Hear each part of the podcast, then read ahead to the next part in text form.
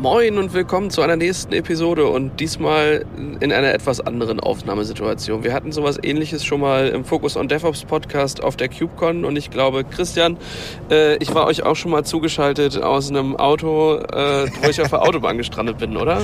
Das stimmt, ja, das war auch eine sehr lustige Aufnahmesituation. Jetzt machen wir es mal umgekehrt. Genau, also wir, wir sind immer noch in Boston. Nein, wir sind nicht mehr in Boston, wir sind gerade aus Boston rausgefahren. Wir, wir leben den amerikanischen Traum, glaube ich. ich. Ich bin also den, den europäisch gedachten Euro, äh, nee, amerikanischen Traum äh, und machen einen Roadtrip. Dementsprechend äh, kann man vielleicht ab und zu so ein paar Geräusche und ein bisschen was wackeln und klappern hören. Das ist halt, weil es hier gibt, hier gibt's keinen TÜV. Hier gibt's keinen TÜV, das haben wir festgestellt. Christian, wir haben uns vorgenommen, dass wir die äh, in großer Runde in, äh, in amerikanische Autos passen ein paar mehr Leute rein. Ähm, einmal so ein bisschen einen Wrap-up und unseren Abschluss jetzt am Freitag.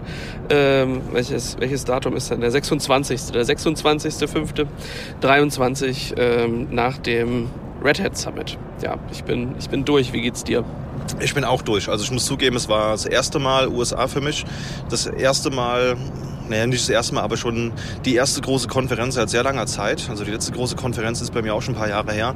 Und ich muss zugeben, man hat hier schon ein bisschen als Europäer zu kämpfen mit diesen klimatisierten Räumen, die halt permanent auf 14 Grad Celsius stehen. Ich glaube, das hört man uns auch so ein bisschen an. Also, liebe Zuhörende, seht uns, uns nach. Es war eine sehr lange Woche, aber es hat auch mir persönlich sehr viel Spaß gemacht. Wie sieht's bei dir aus, Enrico? Ja, also ich fand's super. Ich finde, äh, also Boston definitiv Reiseempfehlung. Man kann das Wasser hier trinken. Das ist Wahnsinn. Also das Wasser, was aus dem Wasserhahn kommt, das ist nicht selbstverständlich. Ähm, da sind wir in Deutschland schon sehr verwöhnt. Ja, nee, also ich freue mich und ich freue mich auch darüber, dass das äh, so das erste Mal ist, dass wir ähm, so wieder mal gemeinsam äh, in so einer Crossover-Episode da sind. Das heißt, wenn ihr jetzt gerade einschaltet bei Focus on DevOps, dann ist das der Christian von Focus on Linux. Das könnt ihr auch mal in eurem Podcatcher eurer Wahl angucken äh, wenn ihr da äh, was habt. Und umgekehrt natürlich genauso. Ne? Enrico könnt ihr gerne mal reinhören beim Focus und DevOps Podcast. Kleiner netter Cross-Promo. Wir haben aber auch jeweils noch, noch ein Special. Also das, was wir jetzt gerade aufnehmen, das hört ihr in, in beiden Feeds. Bei Enrico gibt es noch mal ein Special. Was hast du da vorbereitet für die Zuhörenden? Oh, da gibt es ein paar. Ähm, einmal so ein bisschen so äh, rund um die, die Sachen, die so in OpenShift da irgendwie neu sind. Dann ähm, hatte ich das Vergnügen mit zwei Kollegen von der Schweizerischen äh, Bundesbahn, die so ein bisschen erzählt haben, was die so bei sich gemacht haben. Und äh, ja, also das werden einzelne Episoden sein. Die werden wahrscheinlich alle hier gleichzeitig released. Ähm, ja, da könnt ihr gerne mal, mal reinhauen. Focus on DevOps ist da der, der Begriff, nach dem ihr sucht. Genau, bei uns gibt es auch noch ein Special. Äh, wir hatten auch die Möglichkeit, nochmal mit zwei Leuten von Red Hat im deutschsprachigen Kontext zu reden. Das ist einmal der Marc Schindler und einmal der Joachim von äh, Tadden. Da haben wir auch über die äh, Themen RHV, O-Wert und OpenShift Virtualization sprechen können und auch generell mal so ein bisschen über Red Hat Insights und alles, was es da in dem System gibt. Und mein persönliches Highlight war tatsächlich, und da müssen wir uns auch, glaube ich, echt nochmal bei Jasper bedanken, den, den wir hier auch in der Runde haben. Äh, wir haben gestern die sehr seltene, aber coole Möglichkeit gehabt, mal im Red Hat Office in Boston vorbeizuschneiden und konnten dort mit Maureen Duffy sprechen. Das ist die ähm, Senior UX-Spezialistin für Fedora und verschiedene andere Projekte. Die hat sehr viele coole Logos gemacht, so Bilder, Portman, Scopeo, das SE Linux Coloring Book. Und wir konnten mit Matthew Miller reden, das ist der Project Lead für Fedora. Und das war einfach fantastisch. Also das ist echt eine, eine Erfahrung, die, an die ich mich, glaube ich, sehr lange noch erinnern werde. Das war sehr eindrucksstark. Also da könnt ihr auch gerne mal reinhören, wenn euch das interessiert. Wird eine englischsprachige Sonderepisode sein, weil die sprechen natürlich kein Deutsch, aber ich glaube, es ist trotzdem für die Zuhörenden sicherlich interessant, da mal reinzuhören. Ja, dann kommen wir mal zu denjenigen, die hier äh, mit im Auto sitzen und fangen direkt mal beim Fahrer an. Hi, ja, mein Name ist Niklas Werker. Ich beschäftige mich hauptsächlich mit ähm, DevOps-Toolings in der, ähm, ja, und im Zuge des Radar Summits halt äh, sehr viel auf Ansible fokussiert und die ganzen Ansible-News da an der Stelle mitgenommen. Was ist für dich so der größte Unterschied zum deutschen Verkehr, den wir hier so haben? ähm, jeder fährt irgendwie überall. Ähm, ich bin die einzige Person, die blinkt. Ähm, ja, ähm, ja, und irgendwie ist alles ein bisschen entspannter und man merkt gar nicht, dass man in einem so großen Auto sitzt. Ist entspannt. Nice. Dann haben wir als nächstes in der Runde den Sebastian Zoll.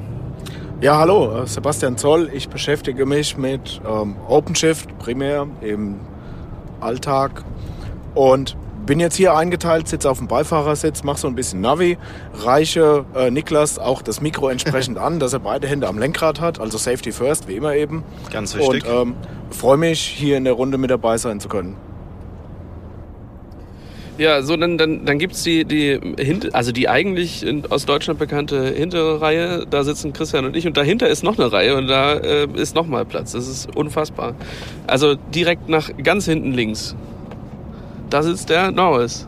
Ja, hallo zusammen. Also Norris Samosarenko, äh, mein Name. Und ich bin heute mal Gast hier im, am, am Auto-Podcast und äh, werde mal ein paar Bilder nebenbei machen und vielleicht auch das eine oder andere sagen. Ähm, ja, und so allgemein befasse ich mich halt so mit Containern und äh, aktuell auch viel mit der Cloud-nativen Entwicklung. Genau. Mhm. Ich muss mal von hier vorne fragen, vom Beifahrersitz. Norris, sprichst du so leise oder bist du so weit weg?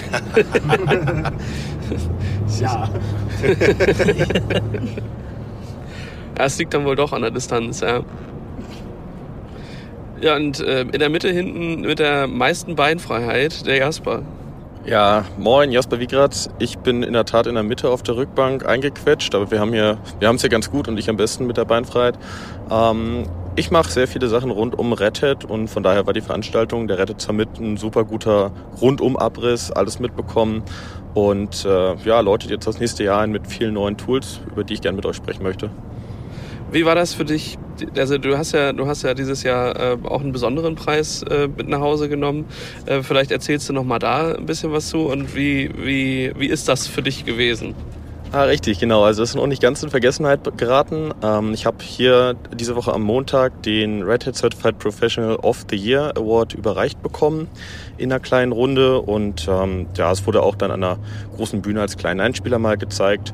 Und das ist ein Preis, der wird einmal im Jahr verliehen von Red Hat an eine Person, die nämlich ein Red Hat Certified Professional ist, jemand, der mindestens eine Zertifizierung hat und eine ganz interessante Story mitbringt.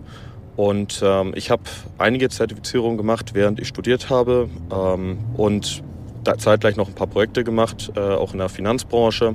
Und ja, die Story war wohl für dieses Jahr äh, gut und da hat mich ausgewählt und ähm, hat mir eine wunderbare Zeit hier bereitet und wir sind hier mit dem Team angereist.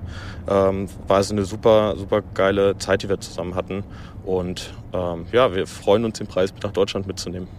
Nice. Ja, Christian, du hast eine pickepacke volle Liste an Dingen, die du mitnimmst. Wo wollen wir anfangen? Ja, also ich glaube, eins der Highlights für mich persönlich war das Thema Ansible. Da gab es ein paar Neuigkeiten. Also zum einen, was vorgestellt wurde, da weiß ich noch nicht so ganz, wie ich dazu stehen soll. Äh, da würde mich euer Input auch mal interessieren, und zwar Ansible Lightspeed. Das ist ein neues Produkt, das jetzt quasi auch als Public Preview im Juni diesen Jahres dann der Allgemeinheit zugänglich gemacht wird. Da geht es im Prinzip darum, dass man sagt, man hat basierend auf IBM Watson Code Assistant so eine Domain-Specific AI für Ansible. Sieht dann so aus, man hat eine VS Code Extension. Dann gab es auch eine äh, spannende Demo, die konnte man auch selbst ausprobieren vor Ort ähm, in Form eines, eines Labs da schreibt man so sein Playbook und schreibt dann so einen Kommentar, also schreibt einen Namen eines Tasks und da schreibt man zum Beispiel rein, create 10 AWS-Instances und, und dann wird halt ähm, die Aufgabe vervollständigt, also der, der Ansible-Code, der dann eben vonnöten ist, um das umzusetzen. Das fand ich ganz eindrucksstark, aber mich würde mal interessieren, wie ihr dazu steht. Ist das was, was ihr nutzen würdet? Also ich glaube am Anfang, das ist eben wie mit allen neuen Sachen, man muss das ein Stückchen weit ausprobieren und muss schauen, wie einen das tatsächlich unterstützt. Ich gehe davon aus, dass die Denkarbeit nicht von dem AI-Part äh, übernommen werden kann, speziell am Anfang. Das braucht einfach noch ein bisschen Zeit und glaube aber auch, dass das eben auch in weitere Produkte mit reinläuft. Das war so leicht angeteasert, das geht in Richtung OpenShift, ähm, kommt es eben auch mit rein. Mal schauen, wie sich da äh, bemerkbar macht. Ich würde mir wünschen, dass es so ein Stückchen in die Richtung geht, dass die äh, Entwickler an der Stelle entlastet werden und die Deployments letztendlich, also den Kubernetes-Teil nicht mehr so stark lernen müssen, sondern da an der Stelle entlastet werden, um einfacher reinzukommen. Da sehe ich dann so die Benefits von der Technik im Hintergrund einfach. Was ich besonders spannend dabei auch finde, ist ähm, die Verknüpfung von IBM-Produkten zu dem, äh, was da im Red Hat-Portfolio irgendwie passiert. Also ich, äh, der ganze ähm, IBM Watson-Bereich oder auch da mit äh, Machine Learning, AI, was da halt so passiert, ähm, ist jetzt grundsätzlich nichts, äh, nichts ultra Neues. Ähm, ich glaube, da gibt's bei uns schon einige Menschen, die sich mit, äh, mit Chatbots und Watson äh, beschäftigt haben. Das ist jetzt alles nichts, wo man sagt, hey, das ist, äh, habe ich noch nie von gehört. Also zumindest, wenn man im IBM-Kontext unterwegs ist ist. Aber das ist natürlich jetzt etwas, wo man sieht, wie sich der, der Markt da auch ähm, entwickelt. Also ich glaube, in den letzten Summits ähm, war das auch schon immer mal wieder, dass äh, IBM Cloud irgendwo gehighlightet wurde, dass so äh, die Power-Architektur oder Mainframe irgendwie äh, zumindest peripher irgendwo als da könnte das auch mal laufen mit drin sind. Und jetzt äh, fangen halt auch die Softwareprodukte an, ähm, immer enger zueinander zu finden und miteinander kombiniert zu werden. Das finde ich äh, ganz interessant dabei. Ja, was ich noch interessant finde, sind vielleicht so ein paar Hintergrundinformationen. Also das Ganze wurde vorher schon mal als Project Wisdom vorgestellt und äh, geht jetzt quasi im Juni äh, auch in die Preview. Das war bis jetzt immer nur Closed Beta. Ihr könnt es aber trotzdem, falls ihr das schon ausprobieren wollt, ähm, im, im Lab ausprobieren und äh, euch bis Juni äh, noch für die Closed Beta anmelden. Und ein paar Sachen, die ich ganz cool fand. Ich habe das Lab auch gemacht und ähm, Dinge, die definitiv besser sind als jetzt, äh, ich sag mal, Konkurrenzprodukte äh, will ich nicht sagen, aber also äh, gener äh, generelle Sprachmodelle wie zum Beispiel ChatGPT ist äh, einerseits, dass ähm, Ansible Lightspeed auch die Primärquellen angibt, ähm, also Training Matches, das sehr, sehr cool ist und ähm, glaube ich hier sehr wichtig wird, auch dass andere ähm, ja, KI-Modelle sowas ähm, implementieren und ähm, der Kontext auch sehr gut verstanden wird von, ähm, habe ich vielleicht im Ansible-Umfeld ähm, schon irgendwelche Mod Module-Defaults gesetzt und so Geschichten. Das ist auf jeden Fall vom Kontextverständnis her domainspezifisch äh, besser, als das jetzt zum Beispiel bei ChatGPT ähm, der Fall ist. Und genau, das ist quasi jetzt auch erstmal nur die, die erste Ausbaustufe, dass man damit ähm, ja, Playbooks und Rollen erstellen kann. Und den eigentlichen Use Case, den er danach kommt, den finde ich noch viel interessanter. Und zwar, dass man sich auch ähm, ja, Bestandscode äh, analysieren kann, sich ausgeben lassen kann, sich erklären lassen kann. Und äh, ich glaube, das wird für Teams und auch für Leute, die so im Ansible-Umfeld einsteigen und äh, vielleicht dann direkt mit Bestandscode und schon viel äh, ja, Ansible-Playbooks und Rollen in ihrer Organisation ähm, konfrontiert sind, ist das auf jeden Fall eine sehr, sehr große Hilfe, auch ähm, schneller quasi in das Thema zu finden und auch in den äh, ja, eigenen Code zu finden. Das heißt, da wird nicht irgendwas erfunden und erlogen, wie das bei ChatGPT der Fall ist und ich kriege dann irgendeinen Code, der super cool aussieht, aber super unnütz ist. Genau das, ja. Äh, und äh, man merkt auch, dass das äh, signifikant erstmal bessere Ergebnisse auch für sowas Best Practices und sowas angeht. Also wenn es eine Collection dafür gibt, dann werden auch die Module daraus genutzt und nicht nur quasi Tasks, Standard Out, ähm, Shell Out, so Sachen. Und ähm, ja, der Kontext ist halt einfach verständlich. Wenn man irgendwie gegen Red Hat-Systeme äh, und andere Betriebssysteme automatisiert, dann werden zum Beispiel die Conditionals direkt eingepflegt. Das Verständnis ist quasi da, eine Red Hat System Roles Rolle ist für Red Hat-Systeme und nicht für Ubuntu-Systeme. Und das ähm, ja, hilft, glaube ich, auch, dass das äh, dass man nicht quasi ähm, auch noch sehr viel anpassen muss, wenn man sowas schon benutzt und damit Codes erstellt, sondern dass das äh, ja schon von Anfang an irgendwie qualitativer ist. Genau, ich denke, da kann man auch die Erwartungen dran stellen, da es ja auf einem Datenmodell von Red Hat, äh, was intern gebaut wurde, trainiert wird, dass nicht eben der Querschnitt des Internets abgebildet wird, weil es gibt sehr viele schlechte Ansible-Quellen im Internet ähm, und äh, dass da dann von vornherein eher Best Practices einfließen, das ist doch etwas, was ich mir davon versprechen würde. Was ich mir daraus ein bisschen erhoffe, ich meine, in der Demo ging es ja jetzt so los, äh, die haben halt einen, äh, ein fertiges, eine fertige Rolle im Endeffekt genommen und in der Rolle dann einfach angefangen, Tasks zu pflegen und hast halt oben angefangen, hey, Name und dann äh, trägst du ein, was soll denn passieren. Ähm, das wiederum bedeutet, man macht sich dort schon bei der, äh, bei der Erstellung der Tasks, in dem, was sie tun sollen, ein bisschen mehr Gedanken in der Dokumentation. Und wenn ich das noch ein bisschen weiterspinnen würde, dann würde ich sagen, bevor ich anfange, diese Ordnerstruktur anzulegen, fange ich vielleicht erstmal mit meiner README-MD an, schreibe, was ich da drunter haben will, schreibe meine Parameter zusammen und habe dann vielleicht äh, perspektivisch die Möglichkeit, mir da ein komplettes, eine komplette Rolle auch generieren zu lassen, die dann ähm, da noch ein bisschen mehr Kontext hat als, ja, da ist jetzt ein Task create mir bitte mal einen User. Ich glaube, das ist noch recht einfach, äh, aber dieser Ausblick dahin, das, das kann ich mir echt gut vorstellen und daraus erhoffe ich mir, dass auch die Dokumentationsqualität etwas äh, angehoben wird, weil das ja häufig, äh, ich weiß nicht, wie es bei euch ist, aber bei mir ist das immer so, ja, kann man mal machen, aber ähm, für mich mache ich es nicht. Echt? Oder wenn, dann stimmt die Doku kurz nach dem Erstellen initial und äh, Ja. driftet dann irgendwann ab. Ja, Ja. Man kennt es. Ja, was ich auch spannend fand und da bin ich mal gespannt, wie, wie das dann tatsächlich wird.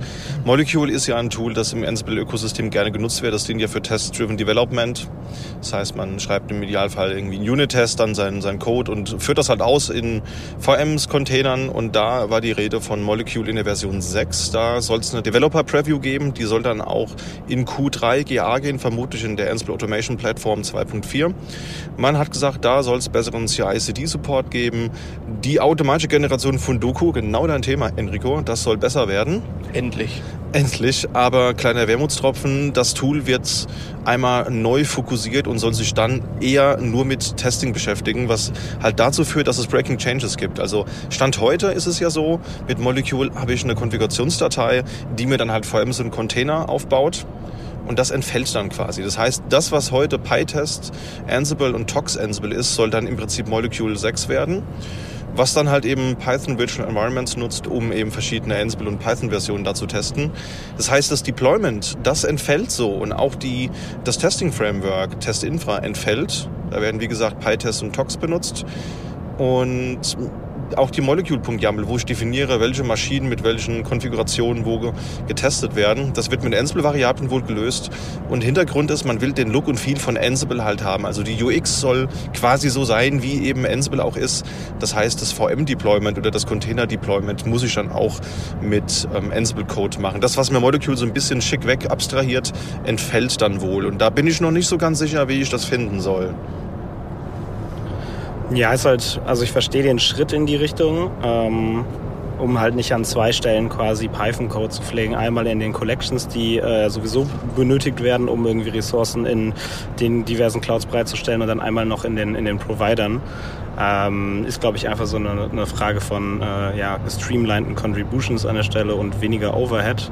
Ähm, wird aber, und da gebe ich dir recht, natürlich auch ein großer Umstieg. Man kann, glaube ich, aber trotzdem die alten ähm, Provider, heißt das Provider bei Molecule? Ich glaube ja, äh, weiterhin benutzen. Also die Funktionalität wird nicht komplett äh, abgekapselt an der Stelle.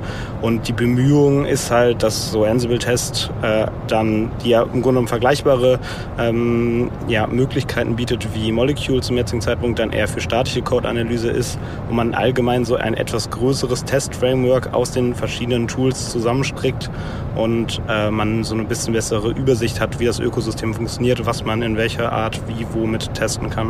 Und ich glaube, das ist ein großer Mehrwert, weil viele Leute ähm, sind sich dessen gar nicht bewusst.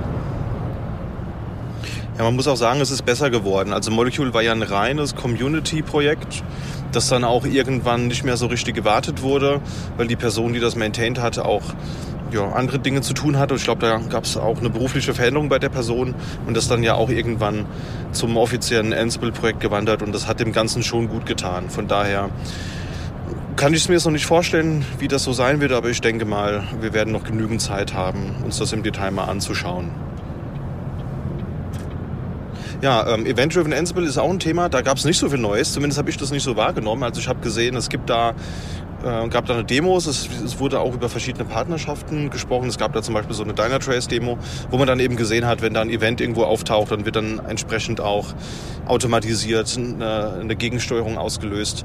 Das kam mir jetzt schon bekannt vor. Also wir waren ja auch vorher mal auf dem Ansible Anwendertreffen. Das war ja auch in äh, vor nicht allzu langer Zeit. Habt ihr da noch neue Eindrücke gewinnen können?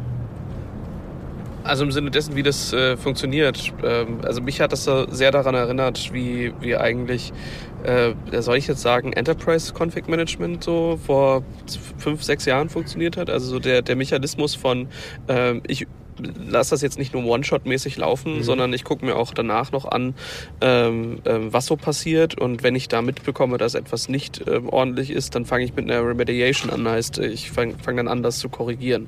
Jetzt ist natürlich die, die Sache ähm, bei so, so Enterprise Config Management, also sprich jetzt äh, sowas wie alles, was Agenten-based ist, ne? mhm. ne? so ein Salt, so ein Chef, so ein, äh, so ein, so ein Puppet, äh, die dann alle 15 Minuten loslaufen, was tun. Äh, die kümmern sich jetzt hauptsächlich erstmal darum, äh, den, den Config-Stand regelmäßig abzugleichen und das halt dann zu machen. Was ja auch schon eine Art Event ist, aber nicht ganz.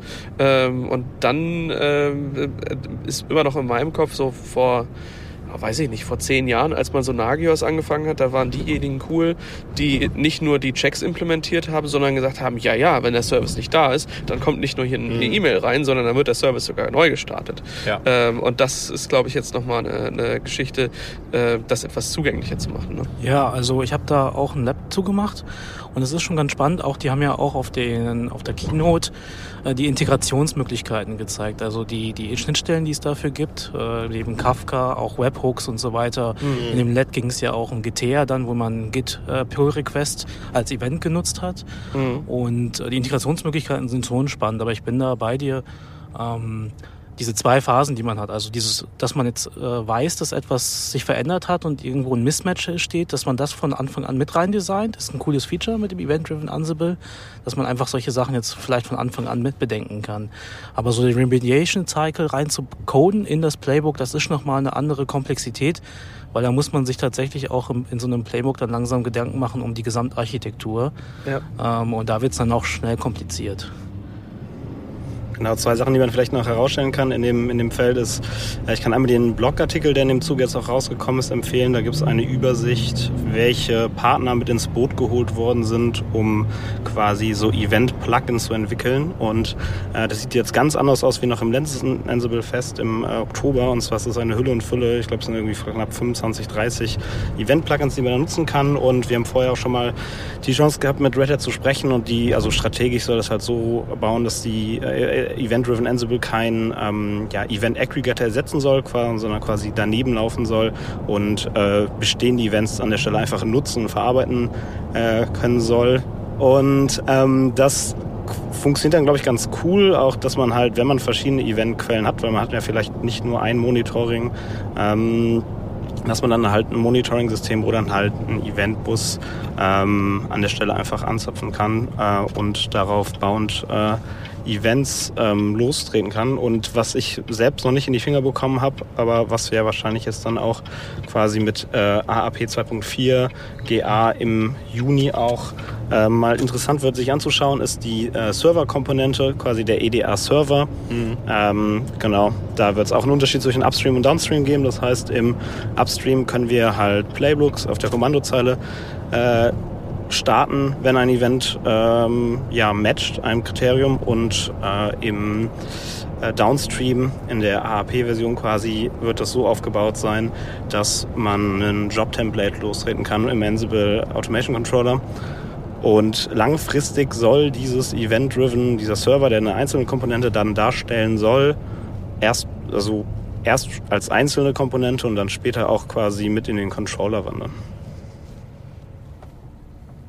Ja, spannendes Thema. Also ich finde es deswegen auch spannend, weil das eigentlich so der letzte USP für SaltStack ist. Also es gibt natürlich immer noch viele Argumente, SaltStack zu benutzen. Das soll jetzt hier keinesfalls wertens klingen. Aber es gibt Kundinnen, die da Wert drauf legen, wirklich eine sehr hohe Gradzahl an Automatisierung zu implementieren. Und da war immer so ein Kontraargument, naja, ist ja schön gut, ich kann alles in Playbooks und in Rollen packen und kann ja auch mit ähm, AWX und AAP das alles schön wegautomatisieren. Aber was ist denn, wenn, wenn ich nachts die Datenbank habe, die droht voll zu laufen, da würde ich dann schon gerne automatisiert, damit keine Bereitschaft nachts raus muss, das schon mal äh, um eine gewisse Gigabyte-Größe erweitern. Das kann man dann natürlich machen in dem Kontext und finde ich eine sehr spannende Lösung. Äh, was man vielleicht im Zuge Event-Driven ähm, noch herausstellen kann, das wird immer schwieriger, die ganzen Begrifflichkeiten im Ansible-Umfeld auswendig zu kennen und die Bedeutung davon. Da, glaube ich, schreibe ich mir erstmal ein Glossar, wenn ich nach Hause komme. ähm, die Execution Environments für Event-Driven heißen dann zum Beispiel Decision Environments und so Geschichte. Ähm, ja, und äh, das, das wird auch auf jeden Fall ähm, ja nicht weniger kompliziert, aber ich glaube, der Use Case ist halt immer, äh, immer noch sehr, sehr groß. Genau, dann lass uns mal ein bisschen über RHEL sprechen. Da gab es ja auch ein paar Ankündigungen, die ich ganz interessant fand, denn einige davon habe ich nicht erwartet. Ich glaube, was man festhalten kann, ist, dass das Red Hat Insights, das es ja Stand heute auch schon gibt, aufgebohrt wurde. Hm, ist jetzt im deutschsprachigen Raum, wird es nicht so intensiv genutzt. Zumindest ist das meine persönliche Wahrnehmung aus Kundinnenprojekten, weil natürlich der deutsche konservative Kunde sehr auf DSGVO und Datenschutz besteht. Und ähm, Red Hat Insights ist ja so ein SaaS-Angebot von Red Hat, wo man über das Kundinnenportal sehen kann, wie viele Systeme habe ich und wo sind welche Findings. Also das Ganze ist eine proaktive Lösung quasi, die dir sagt, bevor etwas kaputt geht, dass es kaputt gehen könnte oder wo du deine Sicherheit optimieren kannst. Das Ganze ist aber eigentlich schon seit einiger Zeit DSGVO-konform, wie wir jetzt auch im Interview ähm, herausgefunden haben. Man kann nämlich diese ganzen Meta-Informationen anonymisieren, sodass Red Hat jetzt nicht IP-Adresse und Hostname und so weiter hat. Aber sei es drum, das wurde erweitert. Und zwar gibt es den, den Image-Builder jetzt auch im Prinzip als SaaS-Angebot. Habt ihr mit dem schon mal gearbeitet, der Image-Builder? Ist der euch ein Begriff? Also ich hatte den Imagebilder auch schon mal in der Hand, habe mir den mal kurz angeschaut. Muss sagen, war eigentlich relativ angetan, weil wir das bis dato quasi immer nur von Hand gebaut haben. Also mhm. ein Golden Image nehmen, das wieder permanent aktualisieren, um im Prinzip mit dem Image weiterarbeiten zu können. Das war immer so ein manuelles Thema, ähm, habe ich eine Zeit lang gemacht. Von daher, ich habe mir den angeschaut und fand den eigentlich echt gut, muss ich sagen.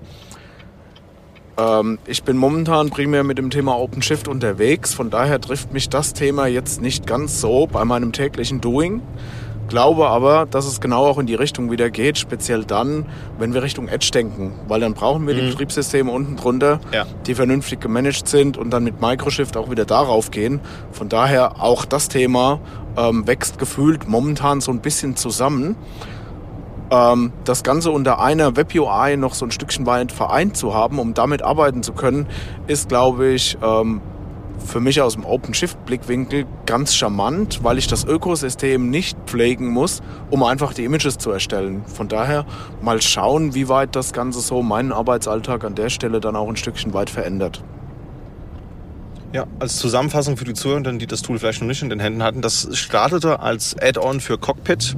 Das heißt, diese Management-Web-Oberfläche, die man mit, mit REL mit dazu bekommt. Und da kann man sich eben ein Golden Image klicken. Also so Dinge wie, naja, ich hätte gerne hier ein, ein REL 9 mit einem installierten ähm, Hardtop, mit einem Apache Webserver, mit Causey und was auch immer ich denn da alles drin haben will.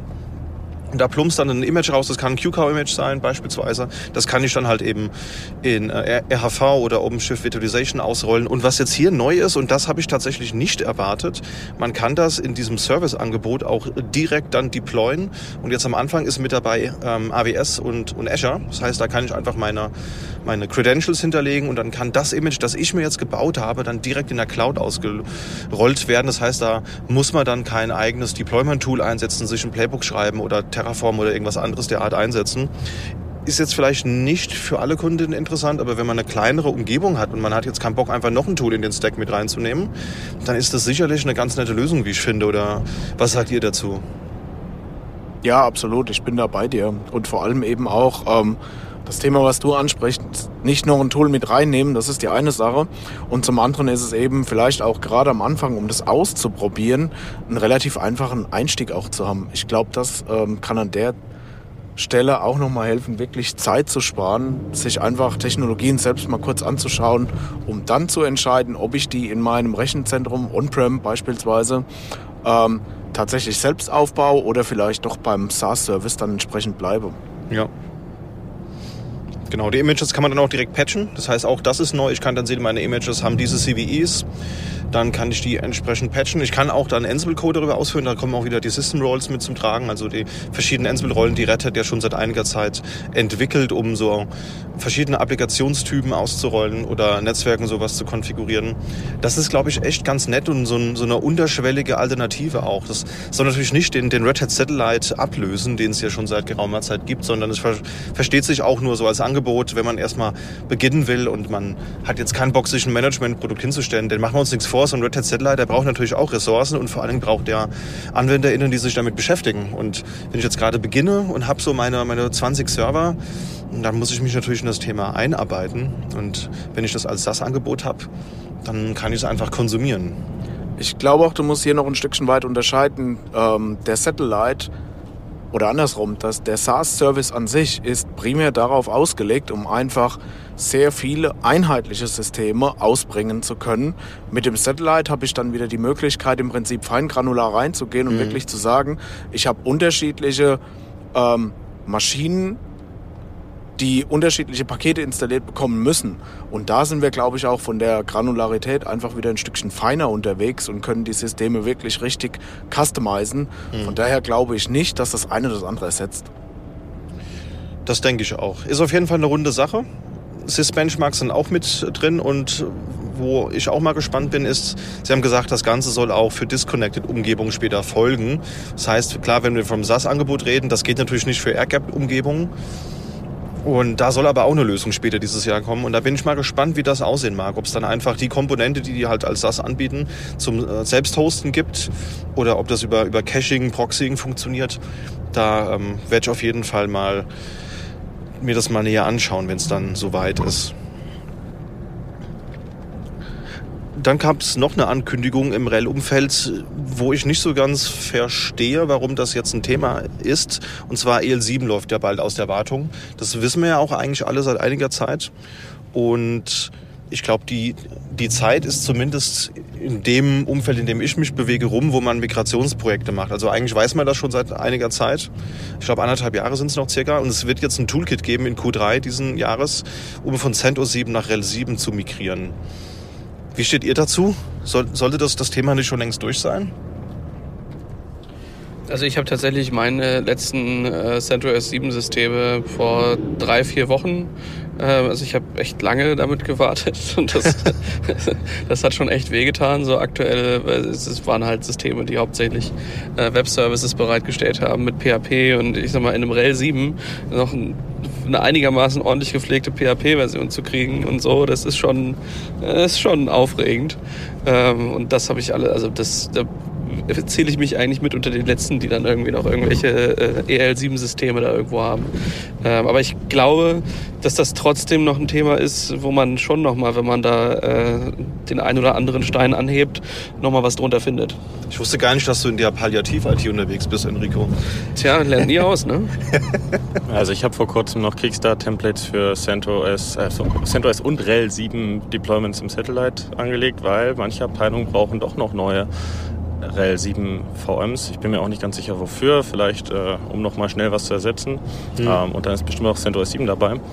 Ähm, also wir haben ja auch diese Systeme eben dafür, dass sie Jahre, Jahre lang dastehen, ohne angefasst zu werden. Ähm, und das mit dem CentOS äh, äh, Planänderung im CentOS-Projekt hat, äh, hat natürlich diesen Bedarf geschaffen. Aber ich denke auch, eigentlich gab es die Tools davon schon, ähm, wobei ich sie auch noch nicht benutzt habe, ehrlich gesagt. Okay. Ich glaube, das ist auch immer so ein Thema, von welcher Software setzt man darauf ein, ist die komplett supported schon auf äh, Real 8, 9 und äh, da sehe ich leider auch immer, dass es äh, teilweise äh, dann doch die ein oder andere Patch-Management-Lösung zum Beispiel gibt, die dann erst relativ spät äh, einen Agent für Real 8 äh, bereitstellt oder Real 9. Ähm, sprich, das äh, ja, muss man auch immer schauen, was, was, was so der Software-Stack ist. Eine kleine Randnotiz habe ich noch mitgenommen, die für mich neu war, ich glaube für Jasper nicht. Und zwar ist für Red Hat Identity Management beziehungsweise das Upstream Free IPA einmal Fido 2 Support geplant für später dieses Jahr. Aber, und das fand ich eigentlich viel interessanter, dass es seit EL 8.7 und 9.1, wir sind jetzt ja gerade bei 8.8, 9.2, man auch Authentifizierung über externe Provider wie beispielsweise Azure Active Directory nutzen kann. Das ist nicht so catchy in der Doku erwähnt gewesen, deswegen wusste ich das nicht und war ganz verwundert, als ich in einem Talk gesessen habe, wo das so beiläufig erwähnt wurde und habe es dann auch in der Doku gefunden, ähm, dass es tatsächlich geht, dass man da beispielsweise über, über Sammel so ein Azure AD mit anbindet und dann halt eben, wenn man wirklich ein reines Azure AD hat, ja, also FreeIPA kann ja diese Two-Way-Trusts machen, das setzt aber halt voraus, dass man so ein lokales AD hat. Wenn man das nicht mehr hat, geht das halt eben hier mittlerweile auch seit der letzten Version. Und das ist, glaube ich, ein nice to know, weil diese, diese Projekte gibt es, glaube ich, und diese Anforderungen. Von daher schön, dass das auch geht. Genau, es gibt diese Projekte, die haben ihre Roadmaps, aber das läuft manchmal nicht immer in die Richtung, wie man sich das vorgestellt hat. Also bei FreePA ist ja schon wirklich sehr lange auf der Roadmap, dass ein FreeIPA oder IDM quakt und bellt wie ein Active Directory. ähm, ich habe jetzt auch gerade gelernt, da ist schon erstaunlich viel möglich mittlerweile, nämlich dass man ein Windows-System, also Windows Server oder Windows Desktop an eine IPA-Domäne ähm, joinen kann äh, und sich dann dort anmelden kann mit ähm, IPA-Credentials an einem Windows-System, was ich wahnsinnig finde. Ähm, da ist aber seit, es ist seit zwölf Jahren auf der Roadmap, dass, ähm, dass äh, in einem IPA da wirklich die Rolle eines ADs für ein Windows-System einnehmen kann. Mhm. Ähm, was auch jetzt nicht unbedingt eine Erwähnung gefunden hat auf der Summit, aber auch ähm, in diesem Jahr kommen wird, ist das Anmelden mit äh, Fido zum Beispiel, mit, also mit Hardware-Keys mhm. an Linux-Desktop-Systemen, was ich auch super spannend finde. Sehr cool. Ja, und ich glaube, dann gab es noch ziemlich viel im OpenShift-Kontext. Was waren denn da so eure Highlights, Enrico und Sebastian? Ja, also ähm, jetzt wurde natürlich überall an jeder Ecke äh, ein bisschen AI drüber gestreuselt. Das hat der Sebastian vorhin schon äh, mit erwähnt. Das ist, äh, ich glaube, das wäre alles anders gewesen, wenn äh, OpenAI sich ein bisschen mehr Zeit gelassen hätte. Ähm, und jetzt fühlen sich, also gefühlt sind alle irgendwie im Zugzwang zu sagen, was mache ich jetzt damit? Ähm, das sehe ich, also ja, das, das startet, das ist interessant, aber jetzt nicht so, dass ich sagen würde, das äh, wird die Arbeit damit in den nächsten Monaten komplett revolutionieren revolutionieren. Das äh, ist eher so, so ein Guck mal, da habt ihr einen einfacheren Einstieg mit. Und trotzdem muss ich mir Gedanken machen, was ich damit machen will. Ähm, und wenn ich nicht weiß, was mir die Plattform bieten kann, dann weiß ich auch nicht, welche Wünsche ich formulieren kann. Und dann bringt mir die AI auch erstmal nicht so viel. Aber äh, ja, das, äh, oder wie seht ihr das? Ähm, arbeitet ihr bald nur noch mit der AI oder äh, klappelt ihr eure Jammels noch selbst? Also ich glaube, für mich wird es schwierig, ähm, wenn es mal da ist, wirklich zu sehen, okay, es ist im Prinzip da und dass ich dann anfange, das zu nutzen, weil so alte Gewohnheiten abzulegen, ist halt auch immer ein Stückchen weit schwierig. Ja? Also natürlich, man wird mal reinschauen, da macht man vielleicht mal zwei, drei Versuche, bekommt vielleicht ein anderes Ergebnis, das von dem, wie man das bisher gemacht hat, abweicht. Muss nicht falsch sein, aber es ist einfach anders. Ähm, da muss man sich so ein Stückchen mit reinarbeiten und ich finde, da sollte man auch offen sein und einfach gucken, wie weit einen das unterstützt. Bei meinem ja. täglichen Doing glaube ich, äh, gerade neue Kollegen da vielleicht ein Stückchen weit mit drauf zu stoßen und zu sagen, hey, probier doch mal den Weg ranzugehen, könnte vielleicht auch ein bisschen ähm, eine Erleichterung sein, dass die Leute einfach ja, leicht reinkommen und der Betreuungsaufwand am Anfang nicht ganz so hoch ist. Mhm. Ähm, da sehe ich so dass das Benefit an der Stelle eigentlich. Ja, also schon eher so in Richtung äh, Inklusion und Barrierefreiheit irgendwo. Ja, absolut. Ähm, das Ganze einfach ein bisschen zugänglicher zu machen. Ja, also, also ich muss ganz ehrlich sagen, ähm, es gibt die, das Arbeiten mit Kubernetes-YAMLs ist irgendwie sehr repetitiv. Ähm, die, diese Formate sind alle wahnsinnig verbos und selbst wenn man anfängt, seinen eigenen Workflow da zu optimieren, äh, jedes kubectl-Kommando kennt, was einem einen YAML-Block schon mal rausspuckt. Das hat irgendwo auch eine Grenze, zumindest so wie die Tools aktuell gestrickt sind und man fängt dann doch an, ähm, im YAML hier und da noch was patchen zu müssen. Und ähm, da, ich, ich kann total sehen, das für mich nutzen zu wollen, auch wenn ich äh, schon versucht habe, das meiste aus meinen Tools rauszuholen. Es gab ja schon, äh, schon vorher Möglichkeiten im Red Hat-Kontext, äh, Self-Service-Portale zu schaffen, um äh, ähm, ja, um halt Services innerhalb der Landschaft den Nutzenden einfacher zur Verfügung zu stellen. Das Ganze wurde allerdings nach der Akquise äh, von, also zu, von IBM ähm, eingestellt. Das war das äh, Manage IQ bzw. Cloudforms Projekt. Ähm, und da, da gab es halt schon irgendwie so ein bisschen einen Nachfolger, aber jetzt nicht so, dass man sagt, das war jetzt hier aus, dem, aus der Red Hat Bubble. Und da habe ich mich gefreut darüber. Ähm, das, wie hieß das noch? OpenShift Developer Portal? Korrekt. Genau, und ähm, das ist eine Integration von Backstage. Und das ist mir die letzten Monate häufiger über den Weg gekommen. Also Backstage kommt ursprünglich von Spotify und wurde von denen entwickelt, um es den Entwicklerteams einfacher zu machen, ihre äh, Services oder die Dinge, die halt Plattformteams und andere bereitstellen, nutzbarer zu machen und äh, oder konsumierbarer zu machen. Dabei eigentlich egal, ob es dabei um ein Kubernetes-Cluster geht oder irgendwo ein Kafka-Topic oder ein Datenbankschema oder ein Server oder ein Cloud-Account oder whatever, you name it, äh, und versteckt dabei diese Komplexität irgendwo in, in äh, verschiedenen Workflows, die hinten ran äh, angebunden werden können. Kann dann so Dinge machen wie ähm, äh, Merge-Requests im Git erstellen, damit dann hier ähm, etwas parameterisiert über GitOps quasi dann äh, abgehandelt wird. Und das ist etwas, da ähm, freue ich mich sehr drauf, denn mit Kubernetes und auch OpenShift haben wir ja Möglichkeiten, Dinge, äh, also ihr habt da einen Ordner voller YAML-Files und sagt dann halt ähm, Apply und dann passieren da Dinge. Ähm, und das jetzt einfach auch in den, in den Webfrontend zu tun, ist eigentlich gar nicht so ein, so ein großer Step, aber ähm, haben wir halt nicht gemacht und jetzt gibt's da halt was. Ich glaube, an der Stelle ist es auch nochmal ganz gut, wirklich zu erwähnen, das Thema Dokumentation. Da sehe ich dann halt auch wirklich die Benefits drin, gerade in dem Bereich. Ähm, Natürlich gibt es genug Leute, die in dem Bereich Container unterwegs sind. Das ist kein neues Thema mehr. Trotzdem ist das Thema ähm, immer noch präsent. Also wir sind immer noch in der Lernkurve drin. Viele müssen sich das im Enterprise-Umfeld auch noch ein Stückchen weit aneignen. Und wenn da die Dokumentation dann entsprechend mitkommt, finde ich an der Stelle äh, tatsächlich total hilfreich, wenn das eben so zentral unter einer Oberfläche integriert ist, um dann nicht groß die Oberflächen wechseln muss, um sich das zusammenzusuchen. Ein zentraler Anlaufpunkt, um da mal Fahrt aufzunehmen, wird sicherlich äh, interessant. Ja, also ich finde das auch eine interessante Sache. Es geht ja auch jetzt immer mehr in die Richtung mit ähm, Multicloud und Hybrid Cloud. Das war ja auch ein großes Thema auf den Keynotes. Ähm, und äh, dass es da jetzt auch immer mehr nicht mehr in diese Projekte geht, die das etablieren, sondern dass man das jetzt ausbaut mit mehreren Clustern und mehreren Cloud-Providern. Und wenn es da eine Oberfläche gibt, die die Dienste, die es ja sowieso schon in der Containerplattform gibt, in OpenShift, also wie Serverless und ähnliches, wenn man die jetzt alle in eine einheitliche Oberfläche kriegt, das Stichwort äh, Internal Developer Plattform, ne? ähm, und da dann ja auch den Entwicklern die Möglichkeit bietet, Cluster zu buchen oder ähm, zum Beispiel andere Dienste, Dienste aus dem Marketplace, die es nur im Unternehmen gibt, dann ist das, glaube ich, ein sehr, äh, sehr nützliches Feature, das jetzt in Zukunft, glaube ich, auch von mehr Kunden angefragt wird, die jetzt schon OpenShift haben werden. Genau. Ja, dieses ganze Plattform-Engineering-Thema mit Self-Service sich auch noch in anderen Bereichen, auch, also auch für den Ansible-Bereich wird das wichtig, da äh, bessere äh, ja, Self-Service-Bereitstellung den NutzerInnen bieten zu können. Und ich glaube, da ist gerade so ein ähm, Developer-Hub auch für ähm, sehr gut für geeignet. Und ich habe im Vorfeld schon mal geschaut und auch gesehen, dass äh, Red Hat da auch ähm, unter ja, einem leicht anderen Namen, ich glaube Janus IDP, ähm, eine GitHub-Organisation ähm, hat, die auch an solchen ähm, Plugins für Backstage bzw. fürs Developer Hub ähm, arbeitet, um zum Beispiel auch Ansible äh, Automation Controller damit ansprechen zu können. Und ich glaube, das ist ein sehr, sehr großer Mehrwert. Bevor wir in das nächste Thema einsteigen, würde ich sagen, äh, wir gönnen uns eine kleine Zwischenpause. Wir haben unser Ziel gleich erreicht und würden sagen, nach der Pause geht es hier mit der Aufnahme auch direkt weiter. Was haltet ihr davon? Es ist großartig. Ich sehe Wasser, ich sehe Leute, die angeln. Wo sind wir überhaupt hingefahren?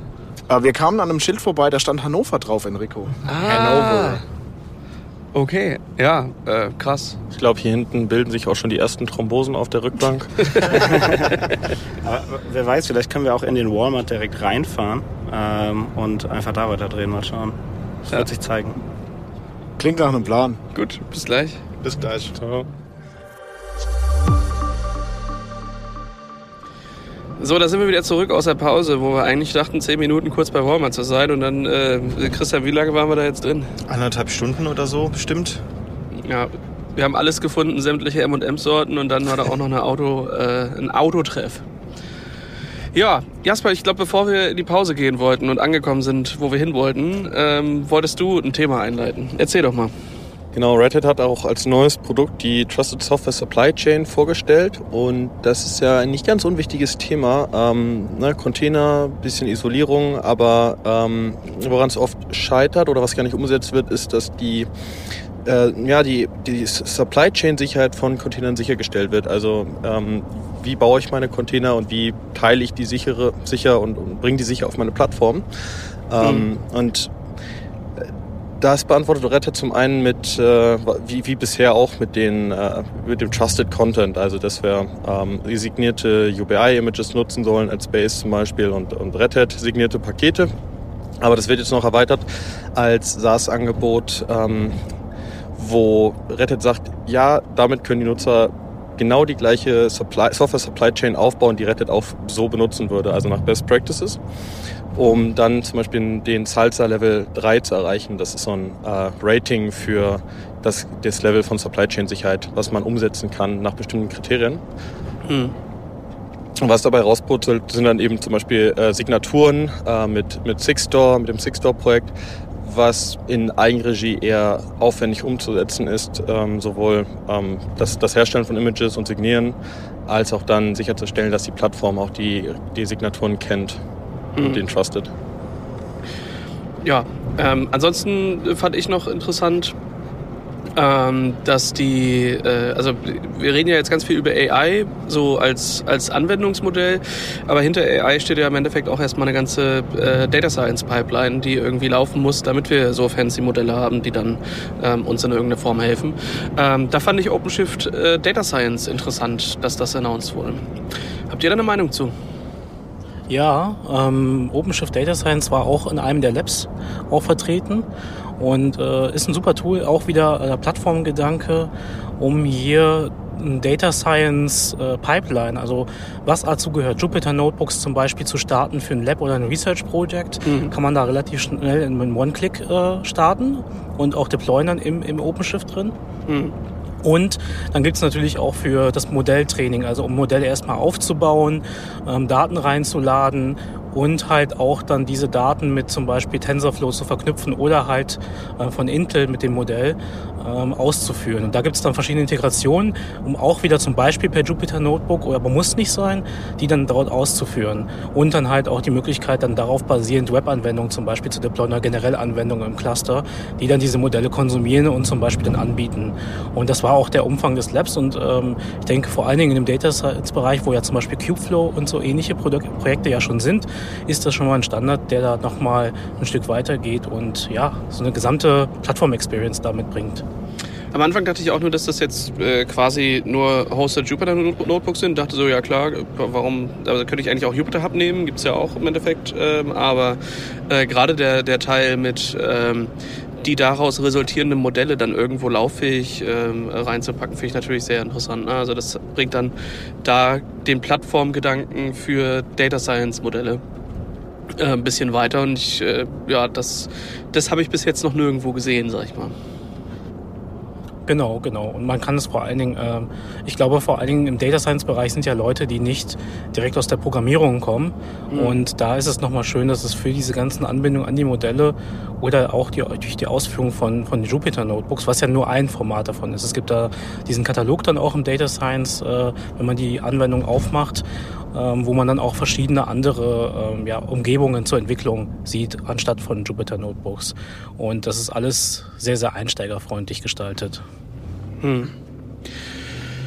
Ja, dann gab es ein paar Themen, die, äh, die ich eigentlich ein bisschen größer erwartet hätte. Also ich hätte eigentlich erwartet, dass da noch mal ein bisschen mehr zur, ähm, zur OpenShift Virtualization ähm, erzählt wird. Das ist mir jetzt zumindest auf der Mainstage nicht untergekommen.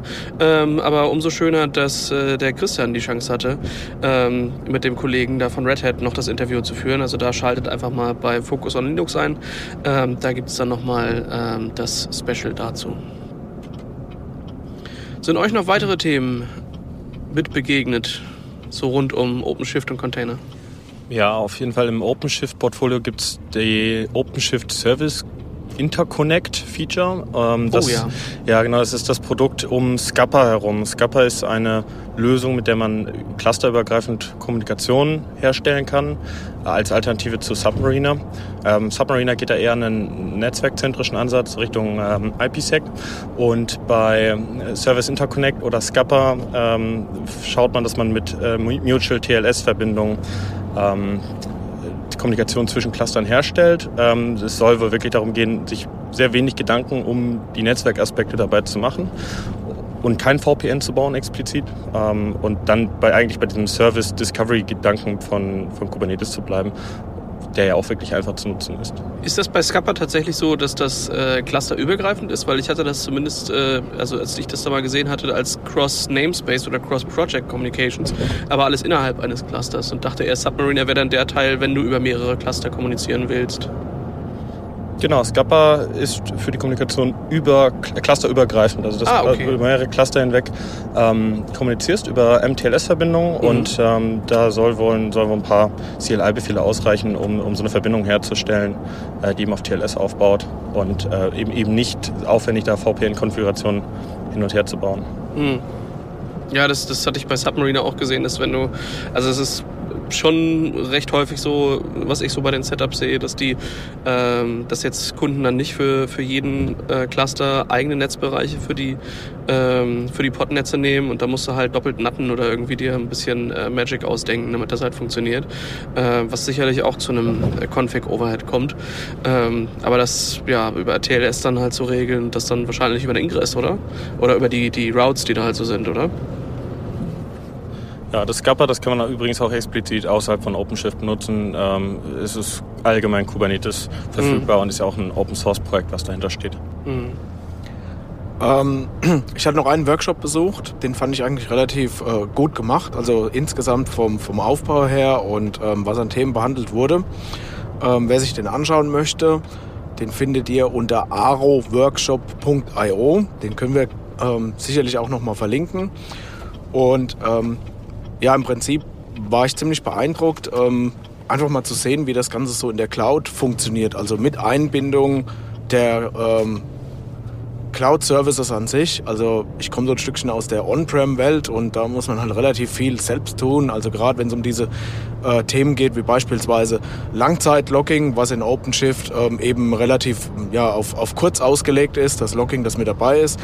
Wenn man in Richtung Langzeit-Logging hingehen muss, ähm, muss man sich da eben auch anderen äh, Technologien wieder bedienen im On-Prem-Umfeld.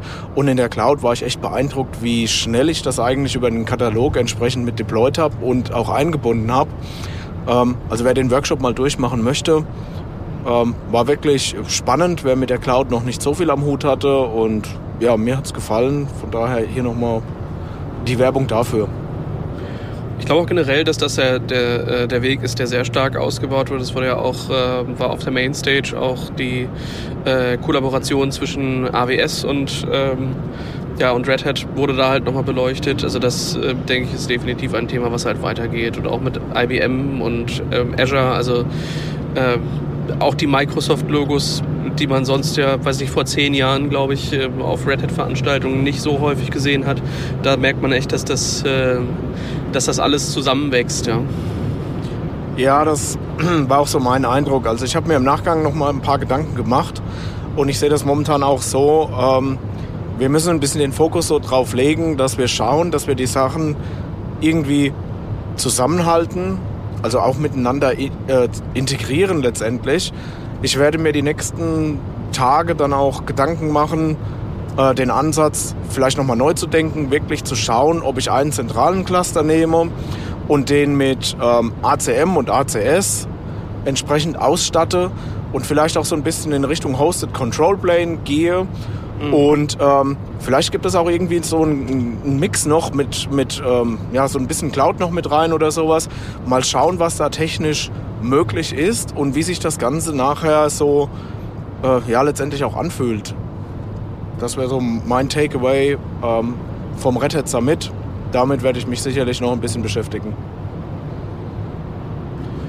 Was ist auf eurer Liste der Dinge, die ihr auf jeden Fall jetzt noch ausprobieren müsst? Also ich muss mir auf jeden Fall OpenShift Virtualization mal anschauen. Als, als Mensch, der relativ wenig mit, ich nenne es jetzt mal, den großen Container-Setups zu tun hat. Also klar benutze ich hier und da immer mal, mal äh, Podman für einzelne Container, aber in diesem ganzen Kubernetes-Game bin ich jetzt nicht so wirklich drin. Aber ich glaube, da führt kein Weg dran vorbei und ich habe gesehen, dass man das ja wunderbar kombinieren kann. Also man kann die klassischen VM-Workloads ja trotzdem mit einer modernen Plattform benutzen, die eben auch Container-Orchestrierung erlaubt. Das steht bei mir auf der Liste ganz weit oben, das würde ich mir angucken wollen. Genauso wie das ganze Insights- und SaaS-Thema noch mal ein bisschen näher beleuchten wollen. Bei mir ganz oben steht das ganze Event-Driven, vor allem die Server- und Enterprise-Komponenten davon. Oh, genau, damit man so zukünftig mal sich äh, selbst und seine eigene äh, Rufbereitschaft vielleicht wegautomatisieren könnte. also äh, ganz eigennützig da an der Stelle. Ja, ich werde weiterhin an WebAssembly rumforschen und äh, die Integration von C-Run, was in Podman und Cryo genutzt werden kann oder sogar benutzt wird, ähm, und ähm, WebAssembly steht ja so ohnehin, wie wir gerade herausgefunden haben auf der Summit, auf der Roadmap für die nächste und übernächste OpenShift-Version. Und ähm, ja, da, das wird eine gute Beschäftigung sein.